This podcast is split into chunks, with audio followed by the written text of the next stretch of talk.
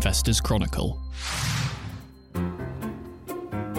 Welcome to the Companies and Markets Show, a new podcast series from the Investors Chronicle. Each week, our panel of IC staff get together to discuss, well, you guessed it, the latest companies and markets news. This week, I'm joined by Alex Newman, Mark Robinson, and Gemma Slingo. We dive into some of the ramifications of the conflict uh, in Ukraine, as well as looking at the banking sector and a little bit at logistics as well, before Julian Hofmann comes on the pod to discuss his feature, Ready for a Turnaround The Art of Distinguishing Value Traps from Recovery Gems. Without further ado, let's get going.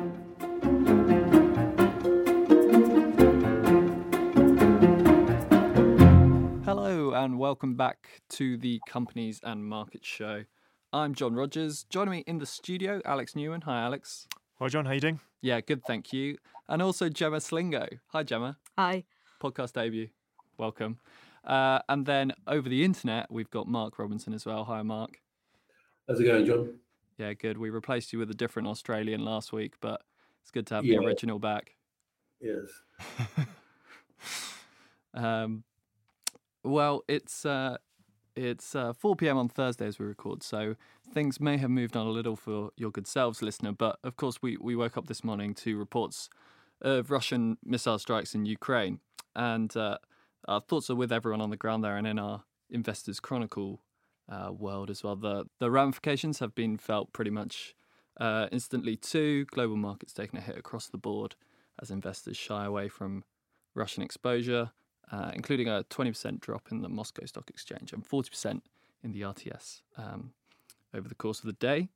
Uh, and meanwhile, oil prices have topped $100 uh, a barrel for the first time since 2014.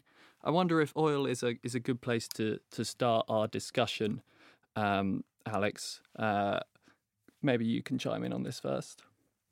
Yeah. Um, well, obviously the the leap higher for, for oil prices, which were already just a fraction below hundred dollars before the um, you know the full scale ground invasion. Um, today, it was an, uh, there was a mixture on of supply constraint concerns, but also fears about the uh, knock on effects for um, the you know the conflagration in in Ukraine. I mean, it's very fast moving, as you said. Um, uh, it's unclear what's gonna gonna happen here at the moment. It seems that Russian oil supplies, but which could be one of the um, focuses of uh, sanctions activity, aren't going to be targeted. But I mean, you know, once this go, you know, when this this podcast goes out, that could be on the table. Um, if if that were to happen, then we could certainly see oil reaching, you know, climbing considerably higher, considering that um, they account for about five, nearly five million barrels uh, of oil exports a day onto the, the global market. So um, so yeah, I mean, no surprise that you know in, in, periods of extreme heightened geopolitical volatility that also involve one of the largest oil producers that we're we're seeing these kind of moves. And the other knock-on effect is what this is doing to this might do to um, supply uh, chains and uh, trade routes, particularly in the Black Sea. Um, uh, yeah, I mean, I mean, so much up in the air right now. So it's it's no surprise that you're seeing these considerable spikes in in commodities. Um, uh, gold is up uh, a lot a lot higher, albeit for different reasons. Um, but but yeah, I mean, um, yeah, some enormous moves in in the markets today. Mark, I mean, you um you you you did a piece before uh before you know it really hit the fan on on BP as well. I mean, the I suppose UK investors are focused on the oil price, but they're they're probably more focused on the companies which, um, which are uh, you know ex- most exposed to that. I mean, it, very interesting to see, despite the you know the new leg up for oil prices this morning, the BP was down. I mean, that was something you you Yeah. see, you seemed to It, it was anticipate. it was a speculative piece, of course, but it, it's it's not too difficult to imagine that uh, investors would be primarily concerned in the UK over uh, BP because of its uh, 19.7% stake in uh, Rosneft, uh, who's uh, Russia's main oil exporter.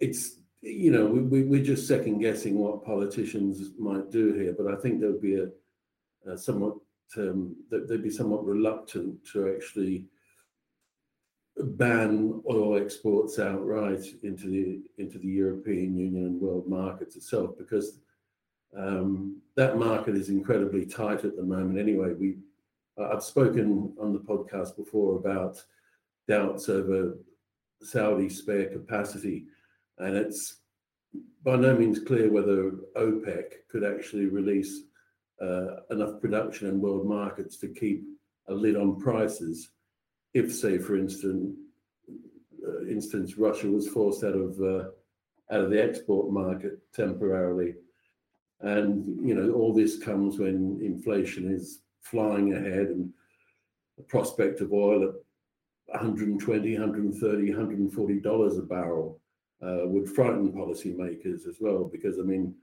that's the the main reason behind the general drive of inflation as well. Uh, Joe Biden's tried to um, uh, blame on supply chain disruption.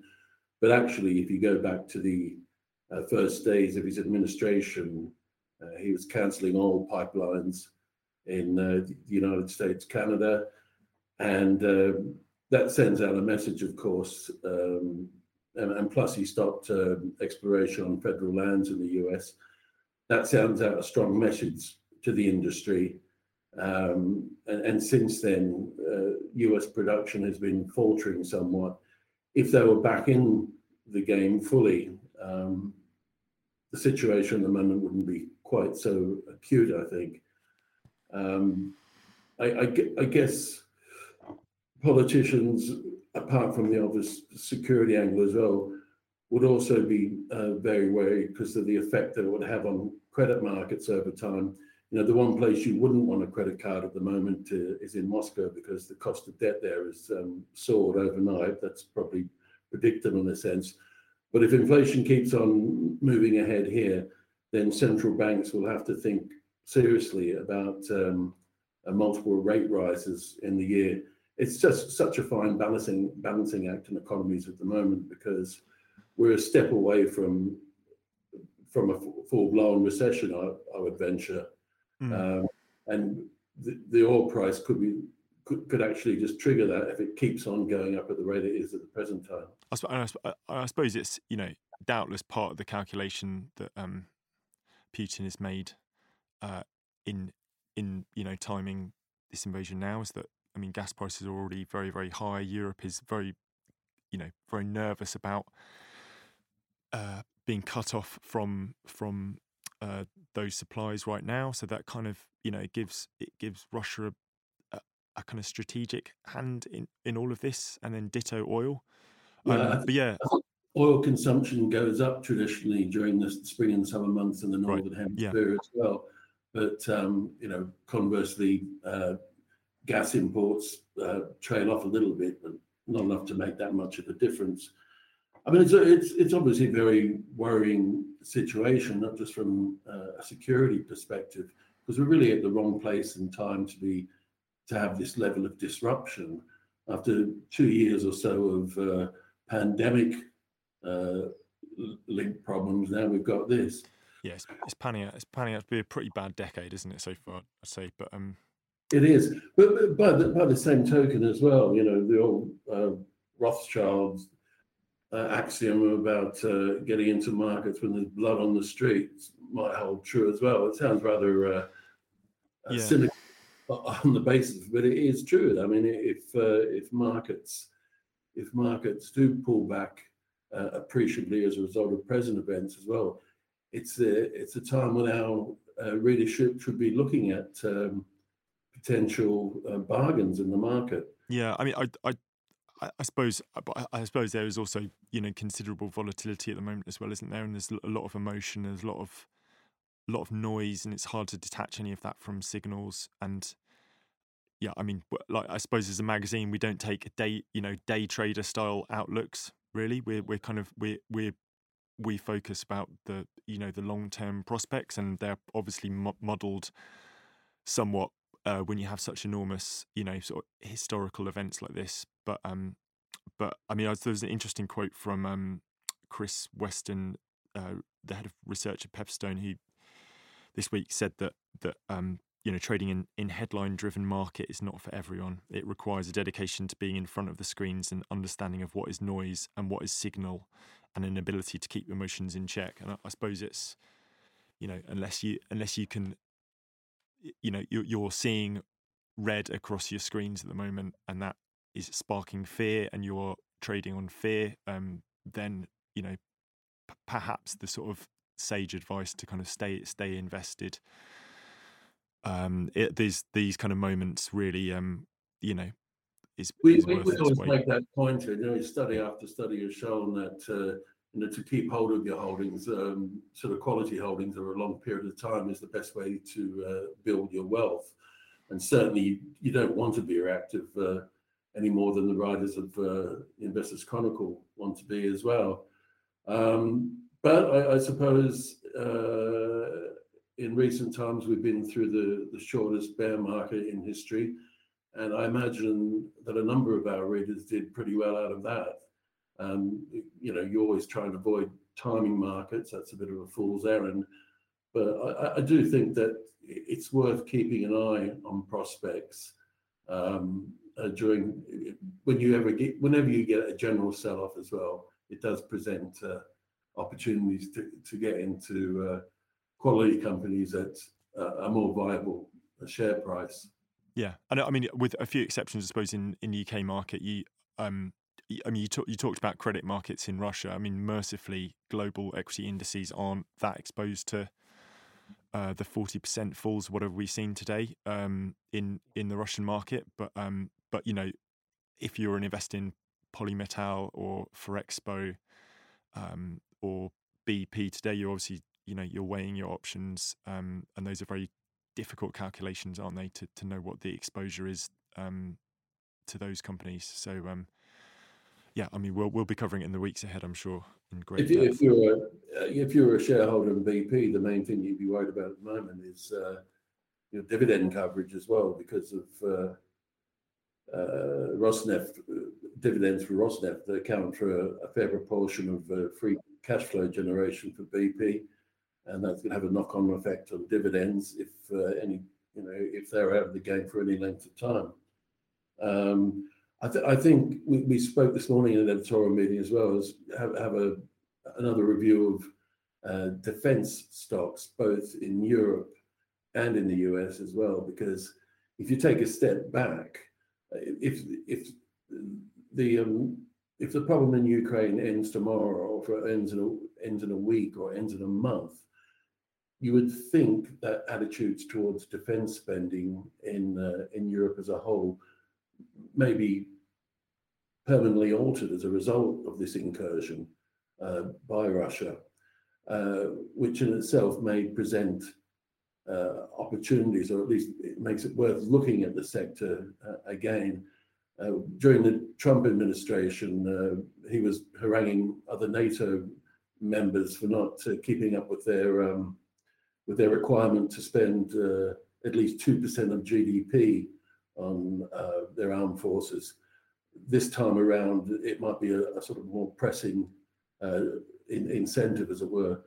So we'll have a look at that in, in probably the next issue of the magazine as well. Uh, the just final point on that, just you reminded me. Uh, a colleague, um, Arthur Sants, also made an interesting point. We were just talking about this earlier. He, he's, you know, an, another potential idea on that theme of, you know, not not to highlight companies that benefit from, um, you know, benefit or profiteer from war. But I mean, the, one of the potential fallouts from the current situation is, you know, lots of people are speculating about if it widens that the use of cyber attacks, which is you know a new form of warfare that we're all still getting used to and understanding, could escalate. And you know, there are cybersecurity firms out there, which um, which you know whose services are possibly going to be in greater, even greater demand uh, following what's happened uh, you know the last few days and what may may come in the months ahead. So um, yeah, I mean, lots of food thought that food for thought that we'll probably unpack. I, I imagine. Yeah, in sort of contrast to the the world of cyber, I was having a look at um, sort of the heavy industry sectors, thinking about how that might um, be affected by the energy price rises, which obviously have been ongoing for a while. Because um, I know shortly before Christmas, the chief executive of DH, um, DS Smith, sorry, um, which is a packaging company, was demanding more support from the government because of these rising energy costs, um, saying the UK was sort of in a worse position than Europe and the government needed to step in. Um, and obviously, if those costs continue to climb sort of quite sharply, if if things, um, if today's news is anything to go on, I feel sort of the heavy industry might start to suffer even more. And so far, the costs have been passed on to consumers, but presumably at some point that's going to have to mm. stop. Because um, I was covering Kingspan as well this week, um, and their margins had actually started growing. Um, they produce sort of building materials, um, but I feel if the costs do continue to climb, eventually they're going to start feeling the squeeze. Yeah, it's really interesting, isn't it? Like the you know the cost of living squeeze that we're sort of all you know before before we all started talking about war was the you know the big topic of the last two weeks as well. It seems really that companies have been quite adept at, at managing their their margins over the last six months and passing that on. But yeah, I mean, can they can they keep on? Can they raise prices again over the next six months? Is yes, it's a really good question. I suppose for outlook for corporate earnings quite un, uh, quite uncertain if they if they if they may struggle to do that, but um, and how that might affect demand. Hmm, yeah, well, well, thanks, guys. Well, as as as you said a couple of times, we'll um, we'll keep up the reporting as the as the the drama unfolds. I guess as as as we've said by by this time tomorrow, what we've said may already start to look slightly irrelevant. But any, anyway, um, let's move on to a to a slightly um, happier place. Uh, if well, I've never described banking as as happy before, but by comparison, um, Mark, you've uh, you've been responsible for writing up some of the results. Uh, is it HSBC and Barclays? Uh, you've been on yeah, this week. Yes, uh, I just wanted to make a couple of comments uh, about that as well. Julian Hofmann is covering Lloyds today, and I haven't had a chance to uh, to go through the figures, but um, I guess the, the, the most interesting point that came through to me was that I think the banks have been overly pessimistic um, about the, the level of credit default uh, coming about as a result of the pandemic, because uh, you see in the in the case of HSBC, their profits were boosted by a, uh, a net release of nearly a billion dollars in, in credit provisions as well. Uh, it was much the same uh, with Barclays, but albeit on a, on a different scale as well. Um, and even though HSB, their, their statutory profit was just shy of consensus estimates, um, it, it's improved markedly uh, because of the uh, recovery and lending opportunities, and also um, quite a steep rise in, in fee income as well. Their, the investment uh, arm of the bank has done particularly well over the last 12 months too. Um, you know, geographically, they, they did well uh, across the board, uh, but it was their UK banking op- uh, operation which was probably the standout, the standout performer there as well.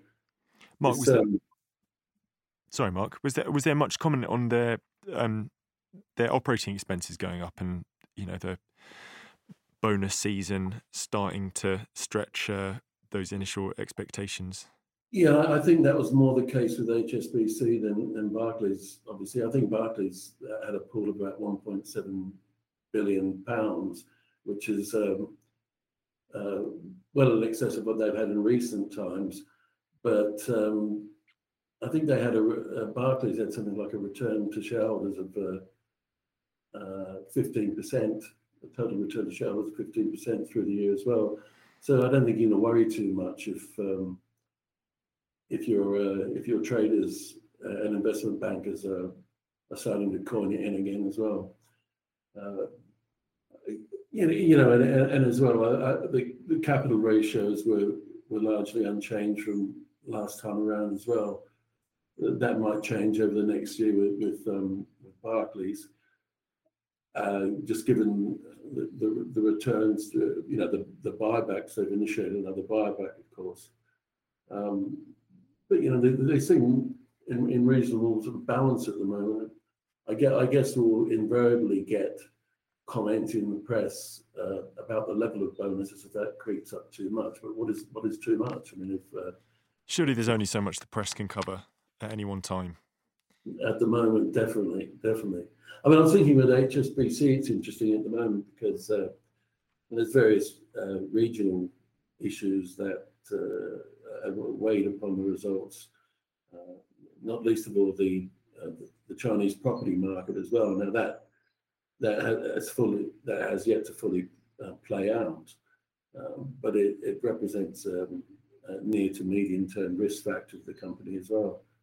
It just makes me wonder how long it will be. I mean, I, have been musing on the fact that you, would imagine eventually that they'll switch headquarters over to Hong Kong, but the security situation might there might uh, force something of a rethink on that. Well, thanks for that, Mark. And you can uh, can read read those uh, read those write ups on our website. Um, and before we go, just before we go, and while we've got uh, Gemma here, we should get the latest from your beat, which is technically well, technically professional services, but it seems to to span a few few different firms. As it as it tends to here, but um, you've reported on a takeover bid in the logistics sector. Yeah. Sector. Yeah. So in the um, glamorous world of logistics, it emerged on Monday um, that a company called Clipper is poised to accept a takeover bid from one of its big American rivals um, called GXO Logistics. Um, so, in a nutshell, the deal would value Clipper at about a billion pounds, slightly less. Um, but I think, sort of beyond the specifics of it, it highlights an interesting trend, uh, sort of in the logistics sector.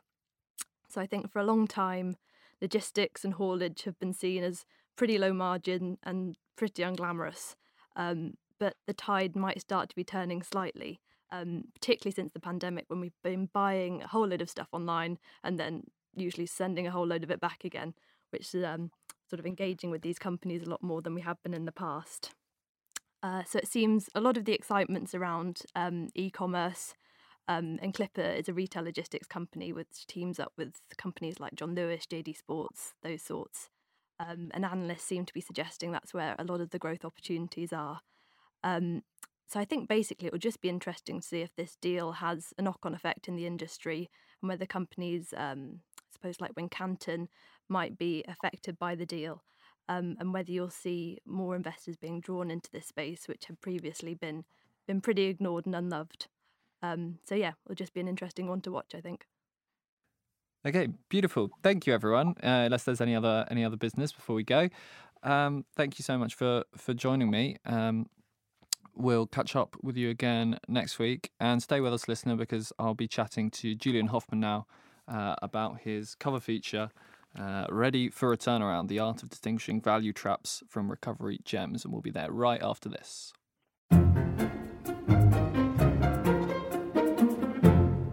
Great, so we've got Julian Hofmann back on the podcast. Uh, your article is on the very front cover of our latest edition of the magazine. Ready for a turnaround, the art of distinguishing value traps from recovery gems. Um, what got you interested in that, Julian? Uh, thank you for the introduction, John. Yes, it's my first cover feature since 2014, having returned to the Investors Chronicle. So it's uh, it's quite an exciting moment. Um, I got interested in this topic. So I, I, had uh, a bit like a sort of dad shouting at the television. Um, at the start of the year, I was looking at a lot of articles.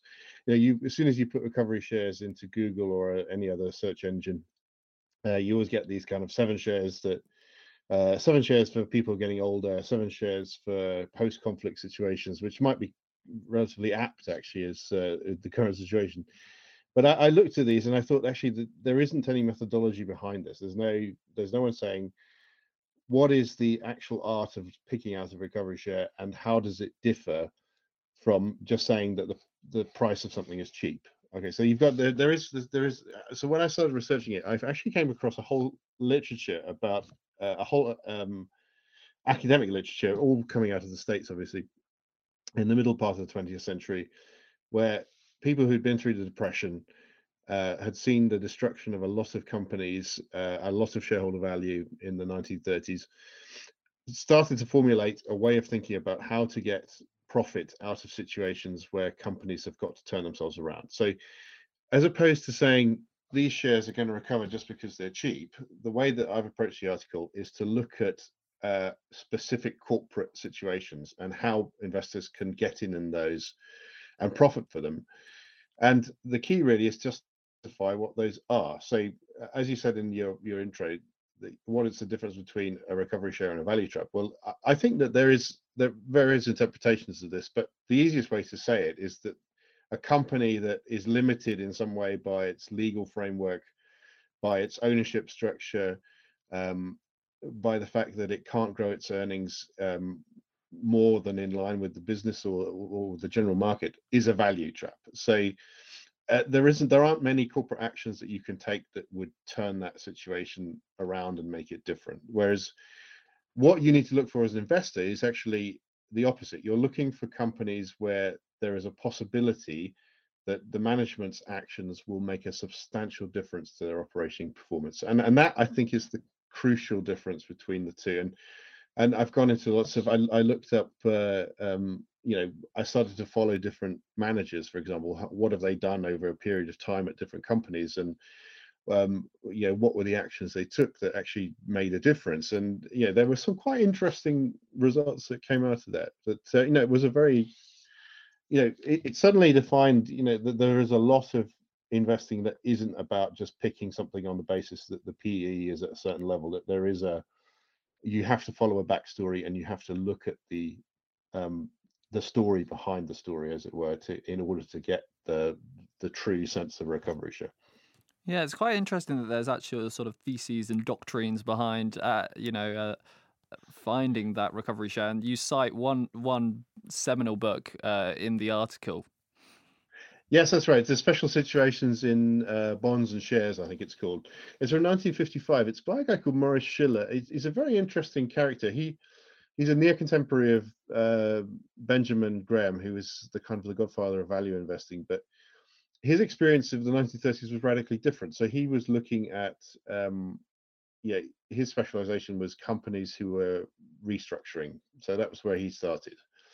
And he worked out that if you looked at certain types of corporate situation, that you could work out what the profit would be on the back of those. So if a company consolidates or it merges, there is a certain amount of cash profit that you can you can bring out of that and that will translate into the shares into the share price in a certain way as well so um, it's a very interesting idea really that you you you buy a share on the basis that you know how much money you're going to make and it's not um it's not a question of uh, well, uh, you know, the, this level, and in in three or four years' time, they may go up by X amount of percent. You you know, you go in thinking I'm going to make 15% on this particular situation, and then you, you know, his idea is that you then sell out pretty quickly. You're not a you're not a particularly long-term holder, um, but it, then it does then depend on on the type of situation you're looking at. So, you know, you tend if you if you if you go into the idea that changing management is always a good is always a, a trigger for a, a, share price recovery,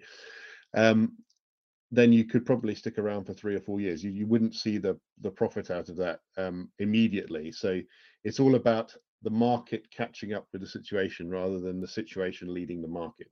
Um, so that I mean, I, I think that that um, I hope came across quite quite clearly in article. Um, and there are just people who who are good at restructuring companies. I think there's you know there's a guy I talk about called Leo Quinn in the, um, who's currently the CEO of um, Balfour Beatty.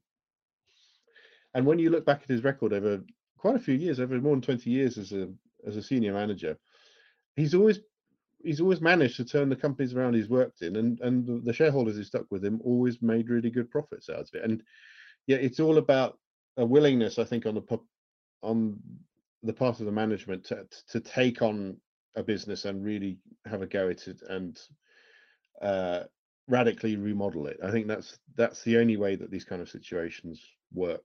And you know, your task as an investor is to try and pick those out uh, and to say, well, at the end of the day, how much money am I going to make out of this? And and I think the article is really about the methodology, uh, the methodology that you can use to do that. Yeah, I mean, a, a, large portion of it, you, you write your five corporate actions that can trigger recovery, and one of them is the change of management. And you've just mentioned um, your guy, Leo Quinn, and uh, you write about him. I don't want to give away all five, um, Julian, because we want to send people to the article itself, but maybe you could give another one. I mean, you, you've written Spend Your Way to Success, the case of AstraZeneca. Could you give us the background on that? Yeah, I mean, Astra, we, we talked a lot about Astra um, a couple of weeks back on the podcast, but um, the reason I picked them out as a special situation is that it was a classic example of uh, a company that needed a new personality to take it in a different direction. But the only way that that that vision could be fulfilled was by spending every last penny that Astra could afford at that point. Um, so what I I thought the, the way that you could you could look at that special situation was to judge make a judgment of the balance sheet and, and to see how how many years into the future they could afford to keep spending at a very high level. And um, so we sort of run the numbers on it. And it, it is basically a decade long story if you want to do something like that. Um, but again it, there is a there is a sense of a personality has to come in in order to trigger that situation. So they have this they bring in this swiss guy from roche who's running a roche division and he's got a vision about how to how to restructure AstraZeneca. Astra had been coasting for years up to that point. Um, they were sitting on 18 billion of cash. Uh, they just seemed content to, to hand out dividends every year that were, you know, kind of coming from a shrinking level of profits. And uh, you know, this this the Swiss guy comes in, Pascal Soriot, says, "Okay, this is enough. Enough. Enough is enough. Uh, we have to we have to remodel the company, and we have to have a vision about what, what you want to do." So he went into cancer treatments in a very big way. And now Astra arguably is one of the most successful um, oncology companies, certainly in Europe, um, and probably comparable with the best of the US ones at the moment, I would say. Um, and the valuation now from going from what was it, eight times earnings if you were lucky, is now more than doubled in that time, um, as has the debt of, of obviously. But you know, the difference is that because their products now are so high value, and so I'm bringing in so much cash that they could afford now. They can afford to service that uh, that that long term debt. Um, so there there is a yeah there is that sense that that come what come what may, it does take one person to sort things out, and um, but you do have to pick, you have to match the person to the situation. I think that's the way that I looked at it. Mm. Well, Julian, thank you so much uh, for that little preview. Um, as I say, you are you're on the front cover, and and the article can be read on page 22 uh, of our magazine, starting on page 22. There's a good what two and a half thousand words in there, something like that. Oh yeah, um, easily. I think it's probably even even three thousand by the oh, time I finish with it. But, even uh, three thousand. so, yeah, so if people get through the first twenty-two pages, it'll be there. plenty, plenty to get your teeth into. Um, thank you so much, Julian. We'll catch up with you again next week, hopefully.